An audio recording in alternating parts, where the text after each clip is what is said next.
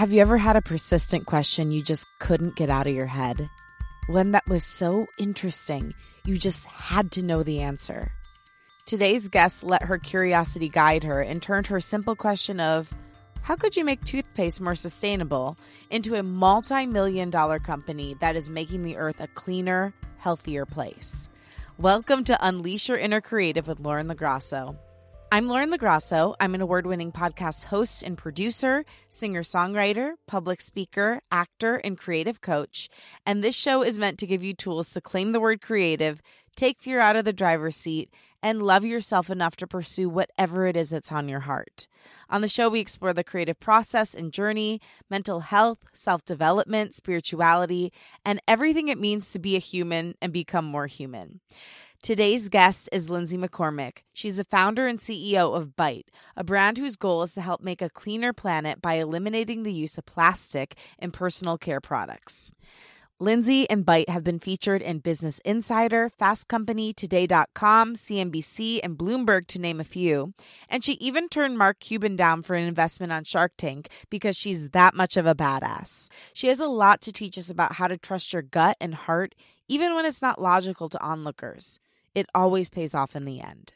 Bite makes everything ranging from toothpaste to deodorants, and the products are cruelty free, vegan, carbon neutral, and as somebody who's used them, I can honestly say they're awesome. Lindsay also has an incredible story and a bit of a twisty path. It's really inspiring because it just goes to show you don't have to have it all figured out right away. Before Bite, she was a surf instructor, bartender, and TV producer, and she found her way to Bite because she loves the earth and had a question about how to stop using so much plastic in toothpaste tubes. Her question turned into a multi million dollar self funded business. So, from today's chat, you're going to learn her incredible story, how to follow your curiosity, enjoy the journey, trust your gut, become a better leader, build an audience, why you should care about environmental causes and what they have to do with your own health, and why there's never been a better time to help change the world with your idea. Now, here she is, the inspiring Lindsay McCormick.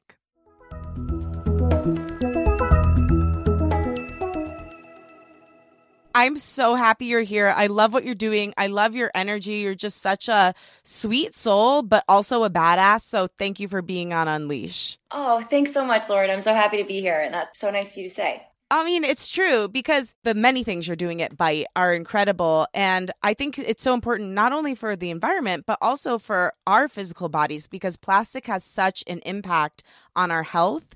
And we don't even really know the full long term effects of that. So I love that you are creating a place where you're really innovating, you're really thinking from the most creative point of view, and you're also helping our planet and helping our bodies. So, so excited to talk with you today. Thanks. Yeah, it's really when you think about it and take a step back, it's just the fact that, you know, plastic has only been around a, few decades, but it's already so ubiquitous. Like we're we're literally consuming the average person an entire credit card's worth of plastic every single week just from our food and drinking water. And it's, you know, it's ending up in like in they're finding it in Antarctica, places that we haven't even been and or like, you know, that hasn't have people living there. It's changed so much over these few decades that I feel like this kind of immediate action, these really kind of uh, long-term solutions are just so important. 100%. You have the best statistics too, because you say every week we're eating a credit card's worth. Okay. What's the statistic you have about the Empire State Building? Will you say that one? Yeah. So when I started Bite, it was it was I was traveling all the time for work, and I was going through those little toothpaste tubes, and I was throwing them out, and it just started feeling like they were building up, and so I started questioning like how do I have something that's more sustainable, but how many toothpaste tubes are we actually throwing out? So we looked it up, and over a billion plastic toothpaste tubes are thrown out every year, and that's the mass of the Empire State Building 50 times every year. So if you can picture the Empire State Building 50 times over, ending up in a landfill because of just toothpaste tubes, just one thing in our daily routine, it was staggering. Yes. And we're going to get into that. We're going to take a deep dive. But on the show, we really love talking about people's journeys. And you have an incredible journey and something that I like to call living many lives within your one life. I listened to this interview you did, I think, with your alma mater, and um, it was the Pirates. Yeah, go Pirates. Very, very cute, very cute. And you talked about how when you graduated, and we have a lot of 20 somethings listening. So when you graduated, you didn't really know what you wanted to do. Take me through that time in your life. And then I would love to know what your advice would be for another 20 something that feels lost right now. Thank you for asking this question because I actually remember when I was graduating from college, I was terrified. I'm not a very fear based person. I don't have a lot of anxiety, but graduating from college, leaving my bubble, right? I had so many great friends. I really loved my classes. I loved my school. And I remember when I would graduate, people didn't even think about it. They would say, what are you doing next? And I didn't know. I didn't have a job lined up. I didn't know what I wanted to do with my life. And it, it caused so much anxiety to me when I think back at that time of my life. I actually made a promise to myself that when I met recent college graduates, I'd never ask them, so what's next? Because you're so excited for them. You want to know what's, but if you don't know what's next, that's such a terrifying question because, you know, you're like, oh my gosh, I'm going into the real world and I, I, I don't know what I want to do. Um, so I would say if you're graduating from college or even if, you know, if you choose not to go to college, but you're just trying to figure out what you want to do in the real world, it's so okay not to know. And it's so okay to be really fearful of just thinking like you should know. You're so young. You don't need to know. And I think just kind of follow your curiosity and follow the things that make you happy um, and that you feel like you can do good. And that will help you along your path. What do you think the benefits of not knowing were? The benefits of not knowing will be you're open to anything. So for me, I didn't know what I wanted to do, but I did know I loved being outside. I did know that I wanted to move to California. So I was like, I'm going to move to California. My major was communications. I wanted to work in nature documentaries. My actual, my end of year project for my comms major was a persuasion essay. And I chose to do it on the importance of biomass and the deforest of the rainforest. I was like, if I can get up in front of hundreds of people and talk about something, I'm going to be like, we need to save the rainforest. um, and so I knew I moved, I wanted to move to California. I was hoping I could work in TV and I couldn't get a job. I really couldn't. I, I tried to, I tried to network. I tried to meet people and it was really, really tough. I ended up working as a PA for a little while and then working as a surf instructor and a snowboard instructor and a bartender. And I worked at a pizza shop and I did all of these random things but I think it was just really kind of exploring and kind of following my curiosity the entire time. I loved in that interview I listened to how you talked about how every little dot in your journey led you to where you are today. And you can't see that when you're in the thick of things. And sometimes, I don't know about how you feel, but sometimes a journey can feel really bad. Like because you feel like you don't know where you're going and you only see where you are right now. You can't zoom out and see everything. Like how do you stay present to the journey and enjoy the journey when you know you want to eventually be somewhere else or go further I feel like that's what we're always, I still deal with this now. And so I think looking back at my time as a surf instructor, snowboard instructor, then eventually TV producer, seeing them all feel so random at the time and then line up is just wow. Like that, it's just such an amazing thing to see. And everybody that I talk to, you know, that kind of gets to our, I feel like that's such a common thing. We all look back when you're, I'm 37 now. And so I look like so many of my friends are the same age and they look back and they're like, those dots did connect. How did that happen? You know? So I feel like that they do coalesce. Um, but I think even for for now, and what I tell my team all the time is the idea like we always feel like we're on unstable ground. We always feel like we don't know what we're doing. And that's a good thing because it means you're doing something new. If this was easy, if it felt, you know, if I could just read a book and, and have it done overnight, literally everybody would do this. It would be the easiest thing in the world. But, you know, the reason entrepreneurship and, or anything is if you're doing something new, it's going to feel weird and unstable and that's because you're in uncharted territory and that's a good thing. You've definitely reinvented yourself many times. Um, one that you just mentioned was transitioning from being a surfing and snowboard instructor into a tv producer how did you go about that? Because I know you say you tried the PA thing when you were younger, it didn't really work out. How did you make that transition? So, from going from surf and snowboard instructor to a TV producer, I had to go all the way back. So, I became, I was an assistant. So, when I got back, like when I decided that I wanted to get back into TV, I was like, I was 29 at the time. And I was like, I will take any job in TV that will help move up. And so, it wasn't the cool job. It wasn't like being on set. It wasn't, I will just, I was like, I will be a desk, like, I will be an executive executive assistant. I will work my butt off. And so I was making $600 a week, working from nine in the morning until eight o'clock at night, you know, as an assistant on call on weekends. What helped me is it gave me a top down look of the industry because I was working for two heads of a production company. They were incredibly like helpful and kind. And I was able to see what their day to day was like. And then it gave me an understanding of the industry that I had not gotten at all when I was on set. And so from that, I was like, okay, now I know my trajectory and now I know how I can get there. And so, you know, it was kind of really, it was really humbling being 29 years old, working with 22 year olds, you know, um, yeah. like in the same jobs. What was amazing is that I just, I was like, I'm here to do this. I'm here to succeed and I'm, I'm gonna, I'm gonna do it. And you did it and you moved all the way up to becoming a producer. But you talked about how you took a pay cut to be an executive assistant. You had to take a step back in order to take a step forward. If someone's in a similar situation like that, which, you know, I've been in situations like that before. I was like an intern when I was 26 and everybody else was 19. I'm like, oh, am I an asshole? Like, what's, what's happening? But it did, it started my hosting and producing career as well. So it was well worth it. But I was like literally cleaning toilets. And I'm like, what choices am I making right now? So if someone else is in a similar situation like we were, you know, how would you advise them to get through that, that am I an asshole moment? Here's the deal. It will never end. When I became CEO of my company, I was, you're the CEO, like you're the janitor. You know, if something breaks in our office, like I'm the one who fixes things. Like if the printer's not working, like I don't have, like, especially when we first started, I didn't have money for an office assistant. I'm the one who has to deal with it. So it's like no matter how high you get, you'll still be changing printer cartridges and figuring out like plumbing situations. But I think understanding, being humble, never being too good for anything, and understanding that like eye on the prize you know and i think that that's a thing especially for younger listeners would be it feels really tough if you don't know what you want and you're doing these entry level jobs because you're like, whoa, like this is, t-. but when you get older and you know what you want and you can see how this entry level job will help you get where you want to go, you can put the details to the side and be like, I know I'm going to be able to get where I want to go by doing this. And I think that's kind of the difference between coming at those types of things when you're 27, 29 versus right out of college where, or like, you know, as an intern where you don't really see the path. Like for us, it was like, we're old, like we're old. We see the yeah. path now, you know, we just got to get there.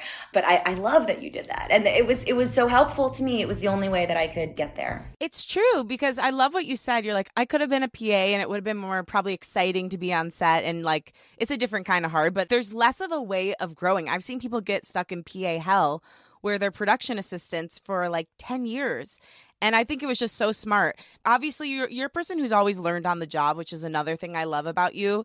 I had one boss one time say to me, which I thought was smart. It's like a more difficult path to take, but I think a smarter path to take hire for heart, train for skill. I believe in that. And I think that we're both good examples of that. But how did you make sure when you were in that executive assistant position? To learn everything you could from those two bosses you were working with. How did you like approach it differently? You probably approach it like an entrepreneur, so I'm super curious. I was so checked in, the opposite of checked out. you know, there was no I would look over at other assistants and they would have like YouTube up or, you know, whatever and I was just like, "Nope, I want to be on every call. I want to be on everything because I learned things in, in every single email and every like it was so incredibly beneficial and I think it made me better at my job, you know, first of all all because then I started to get to know them really well. Um, and that could help me anticipate what they need and how I can do things. But it also, it helped me learn how to learn. You know, mm. it helped mm. me figure out like when you get into a new job, how do you, in surfing, like you say you wire the area, right? So you get out, you get out onto a new break or something and you want to wire the area. So you want to figure out like where are the rocks? Like what are the conditions today? Like how does all look? And that's what you do to kind of fold in how you're going to surf, right? And so that's what I feel like being an assistant taught me how to wire professional areas like what who i need to pay attention to how do i need to do this like you know what calls are really important. And i think that that's something that i i still do. I still am constantly trying to figure out how to wire things. You have. And i know Bite was originally something that you started because you saw the problem. You were traveling as your producer and you were buying all these little tubes and you're like there has to be a better way. And you're like what if i made one so tell me about the spark of bite. I mean, again, learning on the job, you literally studied chemistry in your spare time. Tell us how this came to be. And the funny thing about chemistry, Lauren, is that I had to go to summer school for chemistry in high school. It was my it was personal only, hell. it was it was the worst. It was the freaking worst. And I was like, if my high school self would have seen my thir- like my 32 year old like ass sitting in on a Friday night being like, I'm taking open source chemistry classes, they, she would have been like, what are you doing? You're insane. Like I disown you, you know, like it was just so ridiculous. Basically what happened, honestly, is that it was a question that I asked myself being like, why doesn't this exist? And it just started kind of becoming following my curiosity of this like obsession of being like, wait a minute, this doesn't make sense. And then, wait a minute, why? And then when I found out about the bad, like the harsh ingredients and like all these different chemicals, I was like, wait, this makes no sense at all. And I think because I was an outsider, I was able to kind of start looking at being like, what is toothpaste? Okay, it's just these different things. And I would talk to dentists and dental hygienists. I was hitting up everybody that I went to like high school and uh, college with on Facebook. I was like, can I talk to you about like toothpaste? And, uh, you know, like, what is toothpaste? made Just, I'd like to imagine being on the other end of that message. Could I talk to you about toothpaste? Like you literally go to your 15 year reunion just to talk about toothpaste. there were people that I hadn't talked to in like 10 years. And I'm like, hey, how's it going? Quick question. So can I like talk to you about like the composition of toothpaste and what is necessary? And they're like, I mean, I guess, sure. Nice to hear from you too. Like, what the heck? So it was, uh, but the, the cool thing is, is that a lot of them actually, they, there's so much waste in the dental industry that yeah. they were like, oh my God, thank God someone's doing something. This is a great idea. And so it was pretty quick buy-in, um, from my old high school and college friends. So like, thanks to them if any of them ever Shout listen to this. But it was, yeah, shout out. I, and I started buying things, which then really forced me into continuing to. It was kind of this like snowball effect where it was like I bought some ingredients to kind of try different things, and then okay, well now I just spent hundred dollars on ingredients. Now I need to figure out this little tablet thing so I can push it together. Oh, now I just spent a hundred bucks on that, and the next thing I know, I'm like I'm kind of thousands of dollars into this hobby, and like now I need to like make this work because I'd like to make my money back. And so like it was kind of one of those things where I was like, well now minute, now is a business. Like at first, it was just kind of like, this is really interesting. I feel like we need to solve this. This is driving me crazy. Um, and it needs to exist. And then it was like, okay, now I've just spent money on it. I'm going to make a website and I'm going to sell it. And so that's kind of how it went from like this really passion project of just like loving to play with these powders and this tableting machine and all these different things to being like, let's try to recoup some of that so I can, you know, like spend it on other things, you know, rent. and so, yeah, that's kind of how it all happened. And how long was that process from the spark of the idea to I think I have to sell this? A year? The first bite tablets were so bad. I was using like this like spearmint oil and it just didn't taste good. And I was asking my friends to try it and it took a long time and so many different iterations to get the right uh, formula down because it needed to taste good. I needed to be able to press it into a tablet and then the tablet needed to be hard enough that I could ship it, but not so hard that you can't bite it. So it was like a lot of different things to kind of play around with and, and to figure out. So at first, you know, I was giving it to my friends when they were going on trips and my TV friends. And then it was like, oh, I, I think I was selling a bottle for like $6 because I had no idea how much these things cost. Like I was just like, I don't know. And like there was like that seems fair. yeah. Not fair. It was so not, not fair at all. Um, but I was like, I don't know. Like it's like on Etsy. And then I started being like, okay, I feel like there's a, a lot of people who want this solution and this could actually actually like it could make a lot of change. Like if, if we're able to start switching out all of these toothpaste tubes, like this would be a really, really amazing thing. And so that's when I was like, I need to kind of be a little bit more serious about making it a business and figure out how to, you know, make it more commercially acceptable so it didn't taste so bad and, uh, you know, those types of things. When did you get the tingle that like, uh oh, something's happening here. Like this may be taking the forefront of my life. I had my site on Etsy and my site on Shopify, and we had, and I had done $6,000 in sales collectively over the past like year and a half. So, like, very concentrated. We had gotten picked up by some zero waste bloggers, uh, which was a very new thing at the time. Uh, this was back in 2018. I still remember like seeing the first name come in as a customer who I didn't know who they were. And I was like, yes, you know? So it was kind of like that time. And then uh, Women's Health had been featuring women owned businesses and they had asked me some for some footage on Bite. They had found us on a zero waste blog and they were like, could you send some footage in and we want to make a little video about you? And they had been putting out these videos every week. Well, they put it out and it ended up getting over 2 million views. In the first few hours it went up and i had over $200000 in sales. I didn't even know how to turn the website off to not sell when i was sold out. And so i was like oh my God. I was like, I need a manufacturer. I need business insurance. Like, this is crazy. Um, cause I was still making it in my living room. Each individual tablet? Yeah. Well, luckily I had a machine. It was pushing, it pushed out like a thousand tablets an hour or something okay. like that. But still, I would have to pick them up, put them in a bottle, hand label the bottle, screw the lid on, put it in an envelope, print up the shipping label, and then take it to the post office that's what I was doing every single day. and I was like, oh my gosh, it's a business now. And during that time, you were still producing mm-hmm. when that video went viral. Okay. So I also heard an incredible story that you told on another show where you talked about how you stayed at your producing job for months while you were running this now huge business. So tell me about that piece. So when Bite went viral, I yeah, still working full time and I was an integration producer and I loved my job as a as a TV producer. I worked for two women uh, at a company called Pie Town Productions. They were they were just such badasses. We made great shows and I I really loved my job. And so when this happened, I was like I, can't just abandon my I would never, you know, so I need to make sure cuz and especially now as an entrepreneur, I get how messed up that would have been, you know, like you just, you don't want to leave, you know, you want to make sure that you leave everybody in a good spot. And so, and, and with a good taste in their mouth. So I was like, okay, I gotta, you know, make sure I can train the next person who comes in and leave us in a good spot at the same time trying to like run this like bucking bronco of this company that had just gone totally crazy. I'm really happy to say by the end of, end of that, I think that I was able to get them in a good space and it wasn't just like a peace I'm out, you know, it was kind of like a, okay, I feel good that this is transitioning out. And yeah, and I, I, feel like that was good karma going into my next business because I feel like I've been treated really well by, you know, um, the people who worked for me as well too. So, I mean, I think it'd be hard to not treat you well. You're so, you wear your heart on your sleeve and you put everything in.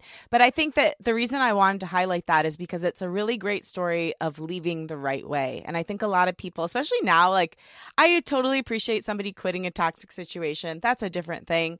But like people like celebrate quitting and just like spacing right away, ghosting right away. And I think it doesn't have to be that way. Like you can leave in a really nice way even when it is the harder thing to do. And I thought that that was a beautiful story of ending that chapter of your life, which was very important. I'm also so interested to know obviously, that thing happened with the Facebook video, and you just have an amazing story as it is.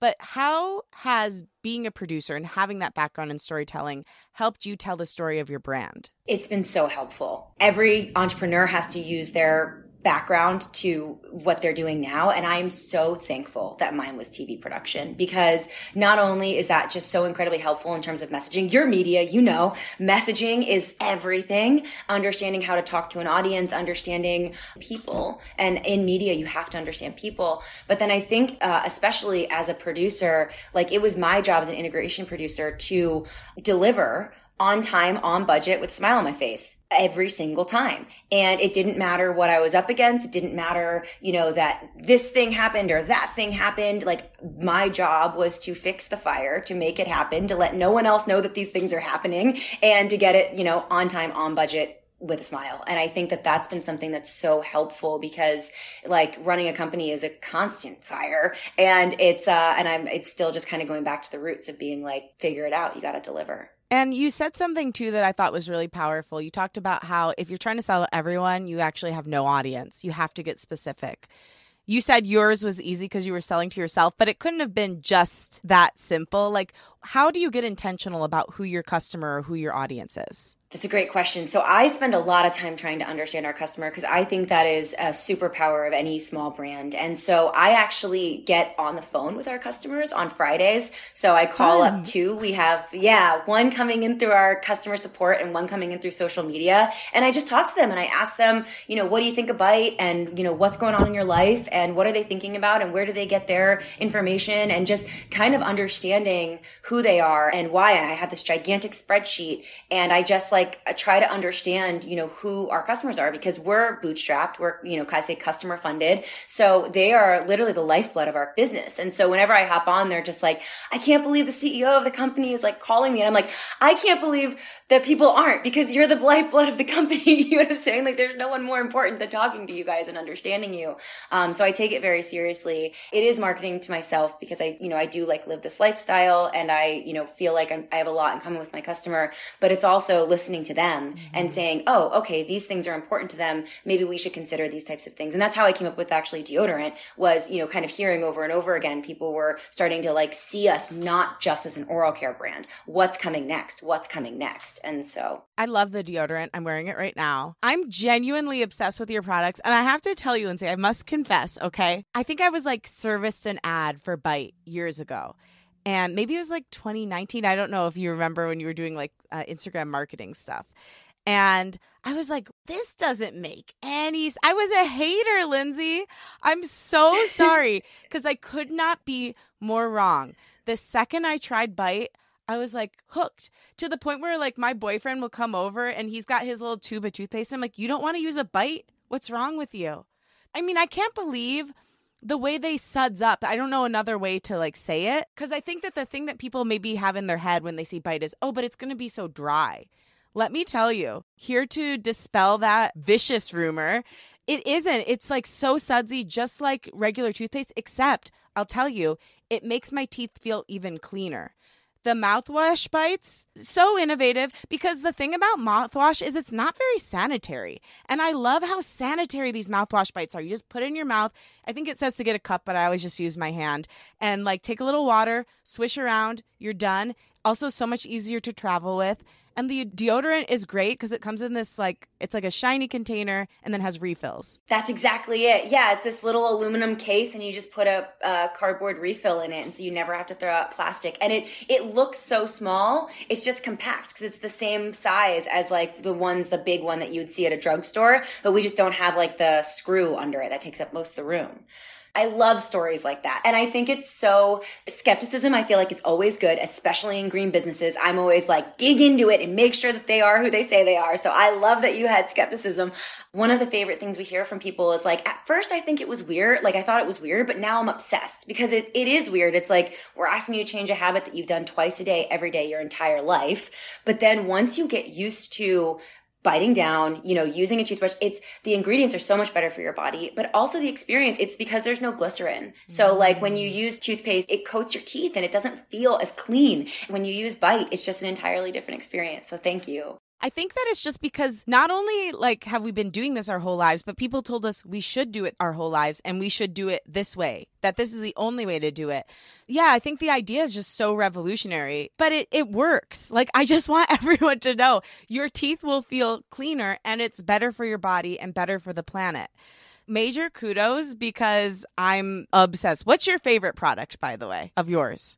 Oh my gosh. Well, I love our toothpaste bits. I, I mean, I use them every day, but yeah. And then I love our Neroli deodorant. Like it's like my, I favorite. I like, look, I love Rose Vert. I also love Santal. Neroli is this orange blossom scent. If anyone's listening who's not familiar with it, but we kind of went in a more greener route. It's more, it's very unisex, but it's very like fresh. Uh, and I just like love it. Like I, when we first were doing it, I, when it, when there wasn't the zinc ricinoleate in there, cause there is an odor inhibitor in there, which is great. But I was like putting it on my arms, just being like, I'm just obsessed with how this smells. like, it's so good. They're so good. I'm curious, like, as you're growing the brand now, how do you make sure you maintain the integrity, like the core integrity of what the brand is while experiencing this growth, both as like your products and also the culture of your company? I take this very serious. So we from the beginning have been all about sustained growth, right? Sustainable growth. And that's what I've told everybody. Our team knows it's about building a good business with good people and sustainable products and sustainable growth. I feel like a lot of businesses come up and it's just growth at all costs. Like we're just, we want to get as big as we can and put as many products out as we can. And like, and I get it. I, I get that, especially if you're venture backed, especially, you know, if that's like what you want to do. But that's not for us. Like we're here to make revolutionary products. We're here to support small businesses. The people who are making our products are also small businesses like us, small to medium, just like us.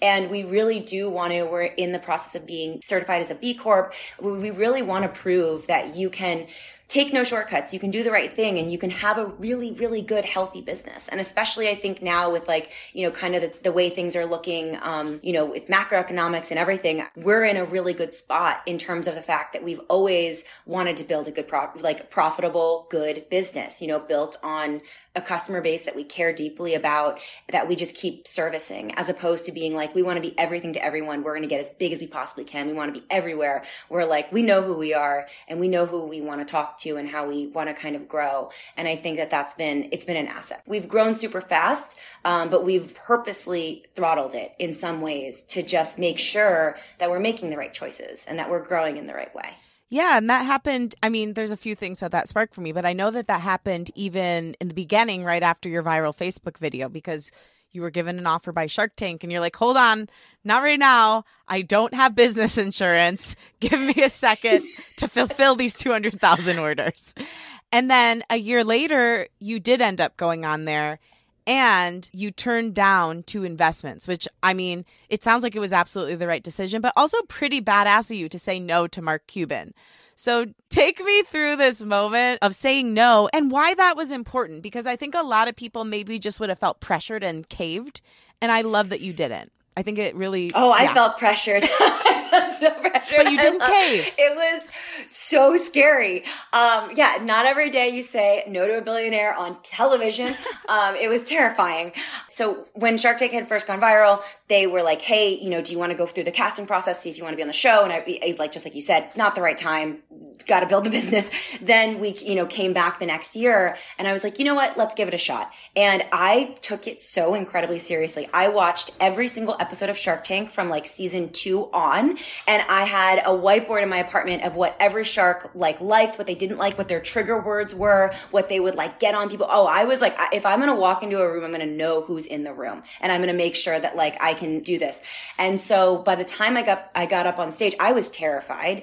I actually froze at the beginning of my pitch. Think they did not like it didn't end up in edit, but I was like and then I had to start going, but I was like, I was so terrified. And then, you know, we had gone back and forth. We had gotten a offer from Mark Cuban and an offer from Kevin O'Leary.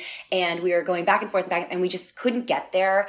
And looking back, the way you play the Shark Tank game is you go in with a valuation that you can negotiate hardcore on because they want to negotiate with you. But for me, I was like, this is the beginning of a partnership. I'm going to go in with what I think is fair. And, you know, and it was, and it was more than fair. It was like a really sharky deal. I wanted to make sure that they, you know, it was a good, good deal that represented how important they are and they would be to our business, but not that I felt like I was going to get walked all over. And so I didn't leave a lot of room to negotiate. So when we're going back and forth and like, like the Sharks love a good negotiation. So there wasn't a lot of room, but I wouldn't have changed my strategy there because I feel like it's just, I just like to go in fair and stay fair. When the lights were on and like you're like there and like the cameras are on you and I'm like sitting there trying to be like, I can't believe I'm about to say. I just wanted to say yes and I wanted to get the hug. You know, like everything in me was like, it's Mark Cuban. Like say yes and like get the hug. But I was like, I can't, I can't do this. Like I can't, I'll just feel terrible about this. Mm-hmm. You know, mm. it, it, like I just, I'll just feel like it's not a great way to start a partnership off. And so I said no. And then I woke up the next day with so much anxiety. I was like, what if I just kamikaze my company? You know, I was like, what if nothing, like, what if everything goes terribly? And literally two days later, and this is not a good thing, but this was even more instability. COVID happened and COVID took over the news thing. And for the rest of the year, more people were shopping online than ever before. More people were thinking about their health and what's happening to the planet than ever before. And, you know, we immediately sprung into action. We did a lot of things like we were donating hand sanitizer and we, you know, mm-hmm. as a company, we did a lot to try to help. But we've benefited as an online business from more people shopping online and thinking about their about their health. So in the end it was the scariest thing. And then going into covid was also the scariest thing. And then i look back and i'm like wow that all somehow worked out you know like saying no to mark cuban and kevin o'leary and it was yeah it was it was it was a crazy crazy time. Yeah. I mean it's amazing because a lot of times entrepreneurs or creatives of all sorts come on the show and tell similar stories. Like they made a choice that everyone was like like, what are you doing? And it turned out to be the best thing for them and the kind of the pinnacle that got them over to the next step. And I think it's because in those moments, you chose yourself. You chose your own integrity. You chose what your gut was saying. It doesn't sound like your gut and like your inner fortitude was going to allow you to do anything differently, even if your mouth wanted to do something different or your brain did.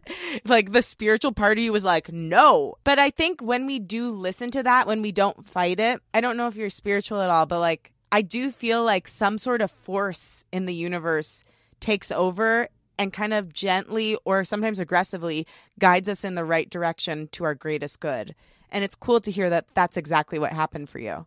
I truly, truly believe that. And I feel like it gets very, like, people, it can get very, like, kind of hippie sounding very fast. But I really, truly believe that if you do what you feel is right, if you're looking at circumstances and trying to do the one that benefits the most people, that's good for, like, that's just right. Things will be better for you and easier for you and more rewarded, eh, and you will be rewarded. And I think even looking back kind of at that Shark Tank thing, which I kind of didn't even mention, like, a lot of times businesses will like say yes on screen knowing that the deal can just fall apart on the back end you know but you get like that. And i just remember thinking for one second being like you could do this and then like you could just let the deal fall apart and i was like that would feel so wrong and i would never. And then i doubled down on being able to be like you had an easy choice there that you could have just been like, you get the hug and everything seems fine, but you didn't do it and it worked out better because then it was like, I, I just didn't have that stress involved yeah. and like all of that. It didn't get tied up in this thing. So I think it's really important, like as an entrepreneur, as a human, every day you will be constantly looking at solutions and, and problems being like which what, what's the way to go here? And if you just do blindly what you think is right i really think you have a way better chance at succeeding than any other way. Yeah. We hear the stories again and again so it has to be true. Even if it seems illogical it has to be true because people keep saying it and really successful smart people keep saying it. So I'm going to go with Lindsay on this one.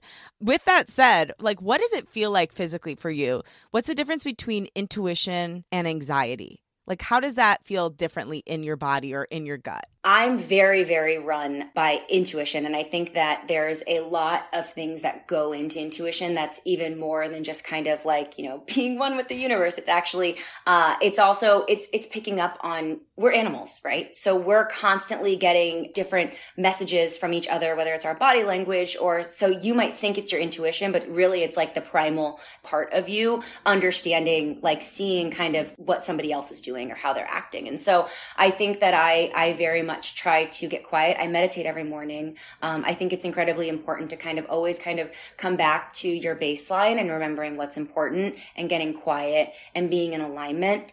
And anxiety has a place and i think it's really important to make friends with it very early on because it will continue being a roommate with you for the rest of your journey and life. Um, and so i try to get curious about my anxiety. And on a good day when i have anxiety i can ask like what are you here for? What are you here to teach me? And sometimes my anxiety has helped. Like I've been able to, like I will have anxiety about a contract and then I'll like reread it again or I'll reread it like three or four times. And I'm like, my anxiety is out of control. And then I'm like, oh, wait, no, this is a problem. We need to redline this right now, you know? And so sometimes it's like anxiety is actually a very helpful thing. I think as long as you try not to fight it, and kind of try to make friends with it and see it as um, an asset when it's there. Yeah, and I love the idea of getting curious with it. Like I've talked on the show about getting curious with your shame talk before. Like my therapist recommended to me when I was spiraling on like bad self talk to ask that voice what it wanted me to know. And what it wanted me to know or to do was to not give up. But instead of being like, I believe in you. You can do this. It was like, you need to work harder. What's wrong with you? Like, get back at it. Why haven't you gone further yet? Like that's the voice, the shame talk voice. But then I had to say to it, okay, thank you. I don't want to give up either, but that's not helpful to me. So could we change it to I believe in you, keep going.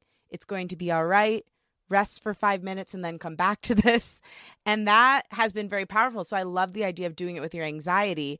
And I also love what you bring up about the contract thing because that's another thing I've thought of too. I don't know if you ever experienced this, but sometimes I'll have like a level of inaction that's like very weird. Like I just won't be able to make a move on something. Like I keep putting it off and putting it off and putting it off.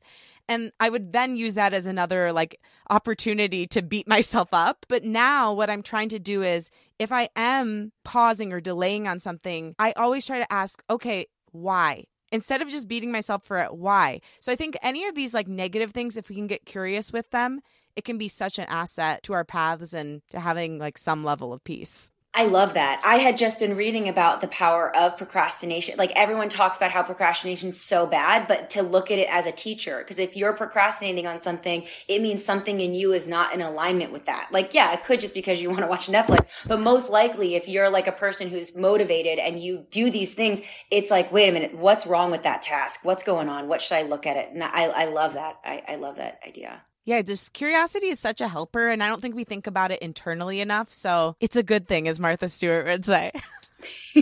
I mean, I can also tell you're just a really good boss. And I'm curious, as you've gone about hiring people and building out your team, what do you look for when you hire? And what is your kind of leadership vision? Like, what are some things that you've learned along your journey? I've learned so much. Never in a million years did I think I'd be running a company, right? And so I had, I've, I've been in leadership positions, you know, when I was a surf instructor, a snowboard instructor, and then as a TV producer, you know, I was running crews and teams, but I never thought I'd be in this position. So I needed to learn a lot about being a leader versus being a manager. What's the difference with those two, leader versus manager? I'm a much better leader than I am a manager. Basically, if you're a leader, you can, and this is my my definitions, right? I'm not sure if anybody you don't need to subscribe to these, but it's if like leaders are really good at bringing people together. Um, it's they're really good at working with people who are intrinsically motivated already. They can get people, you know, excited. It's a lot of autonomous decision making. Like I trust you. Like for my team, I try to hire the best people I can possibly find uh, who are way smarter than me, and I trust them to make the decisions.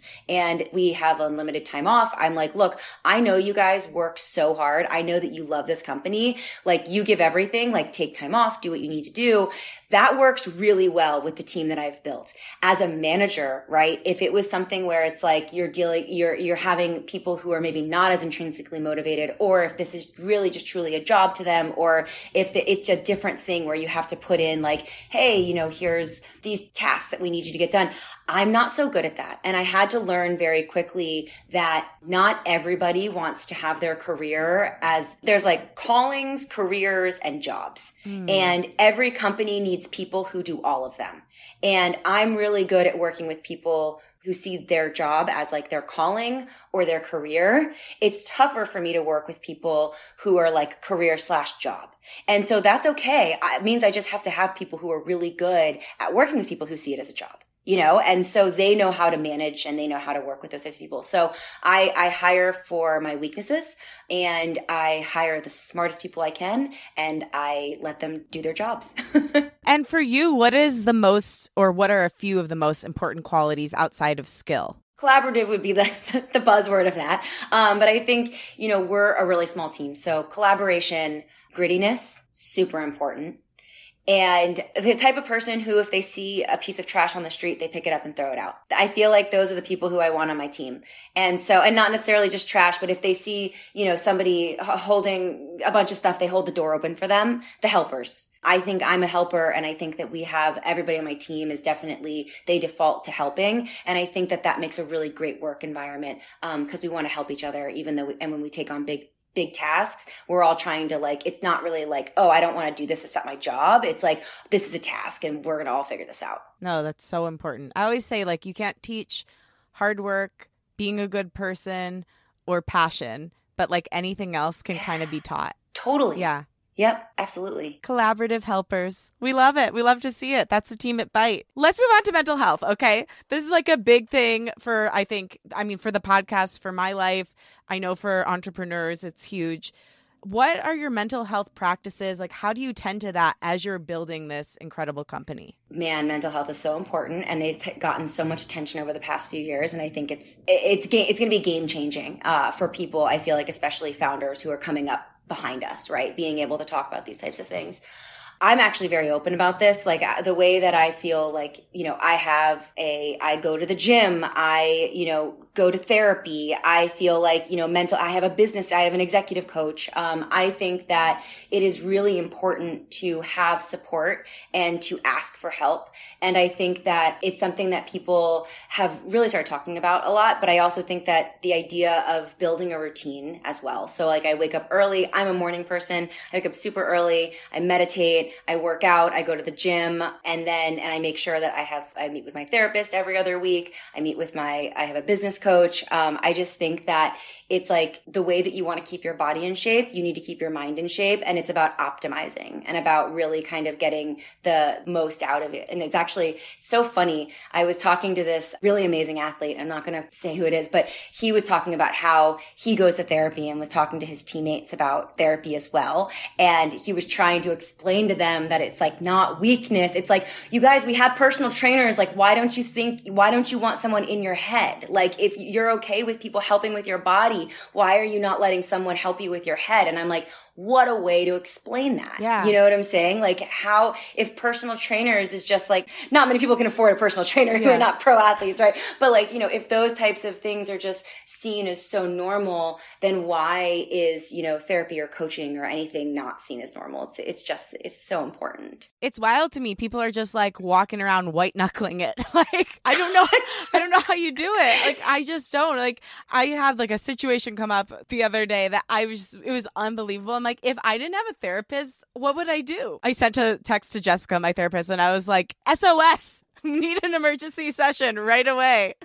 It's way, I mean, the only other really option is like ambushing your friends, and like they're probably as busy as we are, you know, and they're not going to give the best advice most likely. So, and they're biased. So it is so nice to have, yeah, the very pro therapy person, and I feel the exact same. Lindsay, is there anything about Bite we miss? Like, what do you want to talk about within the company that you're super passionate about right now? You know, I think for for Bite in general, I guess what you know for what we do, and I don't even know if we totally got into it, but we make toothpaste tablets, mouthwash tablets. It's all in glass jars with metal lids, compostable refill pouches.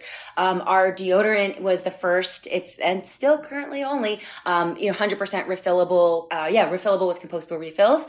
And I think that you know what our whole mission is basically to take our daily routines and to make them more sustainable, better for the planet and our bodies. And I think, you know, starting Bite in my living room to be able to where we are now makes me just realize like there is so much that we're up against. Um, you know, not just from an environmental level. I mean, obviously what's going on in politics, what's going on mm-hmm. everywhere, like just everything. There has never been a more important time for people to create the changes that they want, right? So whether it's starting something in your living room, like we're all so much more powerful than we than we know. And I think that it's never been a better time to start a business, to start a movement, and it's never been more important. And I think that um it's like with social media and whether it's Instagram, TikTok, where, where however you can have your voice heard to do that because it really does it really does make a big difference. So I'm really excited. Like I think Gen Z is like freaking great. Yeah. Like I think they're gonna just like change things. Are you a millennial? Are we millennials? We're both millennials, yeah. Heck yeah! Like I just think it's great. Like like look, I like like Gen X and the Boomers love you guys too, but I just think it's like it's so exciting.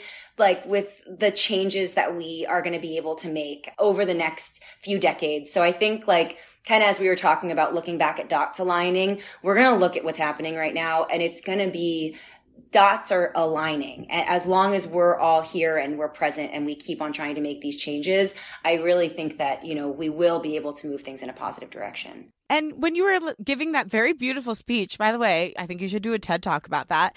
Um, I was thinking, you know, your whole company was built upon a question of why doesn't this exist? Could this exist? Let's see. And so, if you have a question in you that's nagging at you, like, why is homelessness such a big issue? Why is it so okay across every religion, creed, race, you know, nationality that women are subjugated? Like, why are these things so normal and what can we do to change them? If you have a question like that on your heart, follow in Lindsay's footsteps. Maybe you'll end up in your living room making some product. There's limitless opportunities, but all you did was literally seek to satisfy your own curiosity and make things a little bit better for one person at first and then it expanded and expanded and expanded. So I just think it's so inspiring what curiosity and passion for people, passion for the environment can birth. Thank you. Yeah, it's it's amazing. I have like goosebumps when you say that because that's exactly someone sitting at home if they have a question of like why is something this way. It's how we make change. Yeah, you know, and it's just kind of questioning the way things are done and then doing them a different way. And it doesn't have to be this way. It doesn't. Lindsay's proof of that. And I think another thing that I love, I don't think, I know another thing I love about you is the way you've talked even about other businesses doing it. I mean, you are such a person that comes from um, a culture of collaboration versus competition in every way, even with your quote unquote competitors. Because you've said, you know, when I see these big corporations making toothpaste bites, I think that's great. I'm so excited. That means less plastic in the world. And to me, I'm like, oh, she's going to get so much more business because of that mentality. Like, you're literally drawing abundance to you because you're like, yes, great, keep going, and I will too, and I'll keep lifting everyone else up, and they'll lift me up. Was that just natural for you? Like, where does that kind of incredible collaborative spirit come from? When you need mealtime inspiration, it's worth shopping Kroger, where you'll find over 30,000 mouthwatering choices that excite your inner foodie. And no matter what tasty choice you make, you'll enjoy our everyday low prices, plus extra ways to save, like digital coupons worth over $600 each week. You can also save up to $1 off per gallon at the pump with fuel points. More savings and more inspiring flavors make shopping Kroger worth it every time. Kroger, fresh for everyone. Fuel restrictions apply. I mean, it's two things. You know, when it comes to the big guys getting into our space with like the toothpaste tablets, it's like just always reminding myself why we're here, what the mission is. It's it's to get rid of toothpaste tubes, you know. And it's like I I'm not. I will never think that everybody in the world will ever use bite. That will literally never happen. But we can get everybody away from toothpaste tubes, you know. And how do we do that? More people need to do it, you know. So I think that like it's a really it's just kind of remembering like what we're here for, and then also just having the confidence and understanding like there will always be a place for us, right? Like we'll always be able to make these like trailblazing products, like, you know, that are, uh, you know, premium, that are made for this customer. Like I think there's enough for everyone to go around. And I don't think like business is not winner take all. It's just not. It, it's people want choice. And so, you know, when we have, you know, the big guys kind of coming out with stuff that's like cheaper maybe, right? But they're, they're making compromises. There's like a plastic lid or there's, you know, ingredients that we would never put in there. But it's like, okay, it, it makes it more accessible for people who aren't who can't pay for ours you know and so i think that like it, we're all really in this together and you know from a business from a business perspective too it proves out the fact that this is a market, yeah. you know? And so like if the big guys are getting in, I'm like,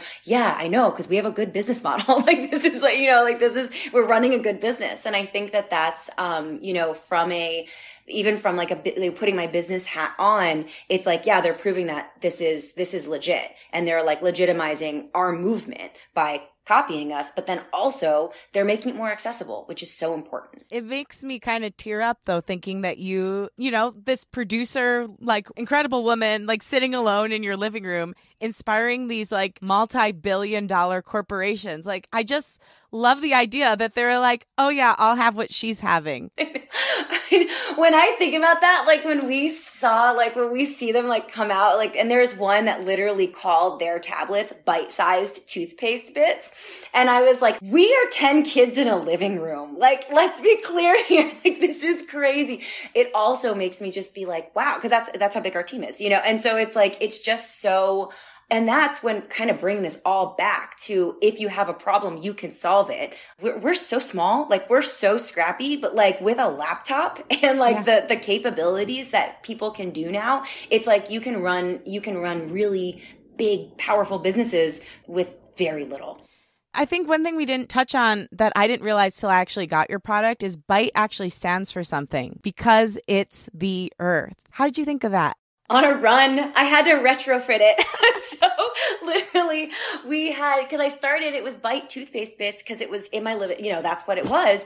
Cause I never thought that we would be coming out with a deodorant or, or even a toothbrush, you know? And so it was bite toothpaste bits. And then it was like, okay, now we have a toothbrush. So it was like brush by bite. And then, okay, we have floss by bite. And we're like, we're eventually not going to be able to get away with this. Then it was like the mouthwash, mouthwash by bite, bite, mouthwash, you know, and then so finally it was like, okay, we need to figure out a way to make this all work. And I was like, how do I, I don't want to change the name. I love the name Bite. And so I was like, how do we make this work? And I was like literally on a run. I was like, how could I, like, what could this be? Could it be this, this? And then I just kind of like saw these different things click in my head. And I was like, because it's the earth. And I was like, holy crap, that's it. Because it's true. Everything we've ever done is because it's the earth, in defense of the earth, you know, because we care about the earth. And so I was just like, oh, that's it. That's perfect. Where do you get your most intuitive creative hits? Like is it usually when you're running? Where's your your best inspiration spot? Outside in general. Yeah. I have to get outside. Like I'll I'll pace around my apartment a lot, you know, which is very helpful. But when it comes to like big long term stuff, when I'm trying to process, it's helpful to go for a walk or a run outside. What about you? Yeah, definitely walks. I also write music. I don't know if you knew that, but I've written a lot Amazing. of songs like while I walk and while I drive. So anytime when I think you're kind of in motion and your brain can be secondary, I think the spiritual flow, the intuition, the creative energy can come in and you don't get to get in the way as much, which is good because I will if I can. It's all about getting out of your own way. Yeah. That's exactly it. And one other thing I want to say, because I know sometimes some people I think have a hard time with getting in touch with the environmentalist movement because maybe they feel separate from it. But as I've been researching your products and preparing for this interview, I think it's so interesting that everything that's bad for the earth is also bad for us. Plastics. There's a huge bioaccumulation issue in our bodies. We're ingesting a credit card's worth of plastics each week. All these things that like build up in the earth build up in us too. And we're pretty much the same amount of water, I think, as the earth. So it only makes sense that the things that adversely affect the earth are going to adversely affect us. So if you can't do it for the earth, do it for yourself, do it for your family, do it for your fellow human being. Exactly. There is no differentiation, you know, and that's the thing I think environmentalism used to be about the planet and now it's like, no, no, no, it's actually like literally about human survival. Yeah. Like, We're going to we're die. At, you know, it, yeah. And it's like, it's like you and your children, like we are seeing significant changes right now in our lifetime of climate change, of plastic accumulation. This is no longer like some, you know, tree hugging hippie stuff. Like this is like, this will affect us. It is affecting us. Um, and so I think it's, that's something that the conversation is changing where it's like, it's no longer just being outside of you. It's understanding this is, this is in you. They found plastic in fat cells. I didn't even reference that because that's a, such a new study, but they're finding plastic in human fat cells. Like it's in us. It, we're basically, living science experiments now, right? Putting these petroleum based plastics that are now embedded into our systems. And we're going to find out what the long term effects of that are, right? Like mm-hmm. literally we will because we will be living with these long term effects. And so I think that it's something where it's like, yeah, for me, I started this because of the ocean, because of, oh my gosh, like I just get so heartbroken when I watch like Plastic Ocean and I see like, the birds who are, you know, eating all of the different plastic fragments and then starve to death. Like that's why I did this. But now it's like, whoa, wait a minute. It's in our fat cells. It's in our, you know, it's, we're consuming this. So it is, it is like the survival of our species, really. Lindsay, I adore you. I'm obsessed with everything you're doing, in love with your products and your company. I want to circle back to our beautiful, younger, lost 20 something version of you. I'm wondering if you could have a little chat with her, what would you say to her and why?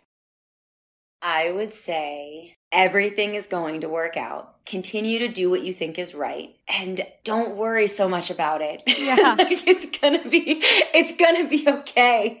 Like it's going to, you know, it really will. Like you're not going to get what you think or expect at all, but you will be happy with the way things turn out. I think that's what I would I would say for sure. And what do you think she would say to this version of you, you now at 37, and why? How are you not married? No, just kidding. I'm kidding. She would never. She would never. That Lindsay was like, no, no, no. We have adventures to do. Um, no, she would say she would be so happy. She would be like, "You have the best dog." like she'd be very proud of Bite. But honestly, I think that she would think my dog is very cute Aw. and would love the fact that I live by the beach. Like I feel like because that was my priorities at uh at 23 was kind of like just you know. And i think actually on that note and this is a this is totally on a tangent but this is just something that hopefully this will help someone somewhere like the difference between happiness and satisfaction like i've been way happier. Sometimes i'm not I'm not always happy, but I'm very satisfied. Mm. And I feel like a lot of my 20s, I was like super happy, but I was kind of restless and craving satisfaction. And I feel like in my 30s, there's been, you know, life changes. You end up losing people, like, you know, things, you're not always as happy, but I feel like it's, it's easier to feel satisfied. Mm. And um, I think that that's something that it, it happens in that transition as well. Okay. So we're going to shoot for satisfaction and uh, having a dog and living by the beach. yes. Yes. If you can do those things, you've made it, baby. pretty good. Lindsay, I yeah. love you. Thank you for everything you shared. Thank you for your sunshiny soul and for what you do for the earth. Thank you so much, Lauren. This was amazing. Thank you for listening, and thanks to my guest, Lindsay McCormick. For more info on Lindsay, follow her at Hey Lindsay, L I N D S A Y M C on Instagram, and check out her company at Bite, B I T E on Instagram, and her website, bitetoothpastebits.com. Thanks to Rachel Fulton for editing this episode. You can follow her at Rach E. Fulton. Thanks Liz Full for the show's theme music. Follow her at Liz Full. And again, thank you. If you like what you heard today, remember to rate, review, and follow the show on Apple Podcasts or wherever you get your podcasts. Share the show with a friend and post about it on social media. Tag me at Lauren LoGrasso and at Unleash Inner Creative, and I will repost to share my gratitude. My wish for you this week is that you follow your curiosity and seek the answers to your most persistent questions. Lindsay had a random question that she turned into a multi million dollar business that is now helping to make our earth a cleaner, healthier place. I wonder how the answer to your question could help change the world for the better. I can't wait to see the impact you make. I love you and I believe in you. Talk with you next week.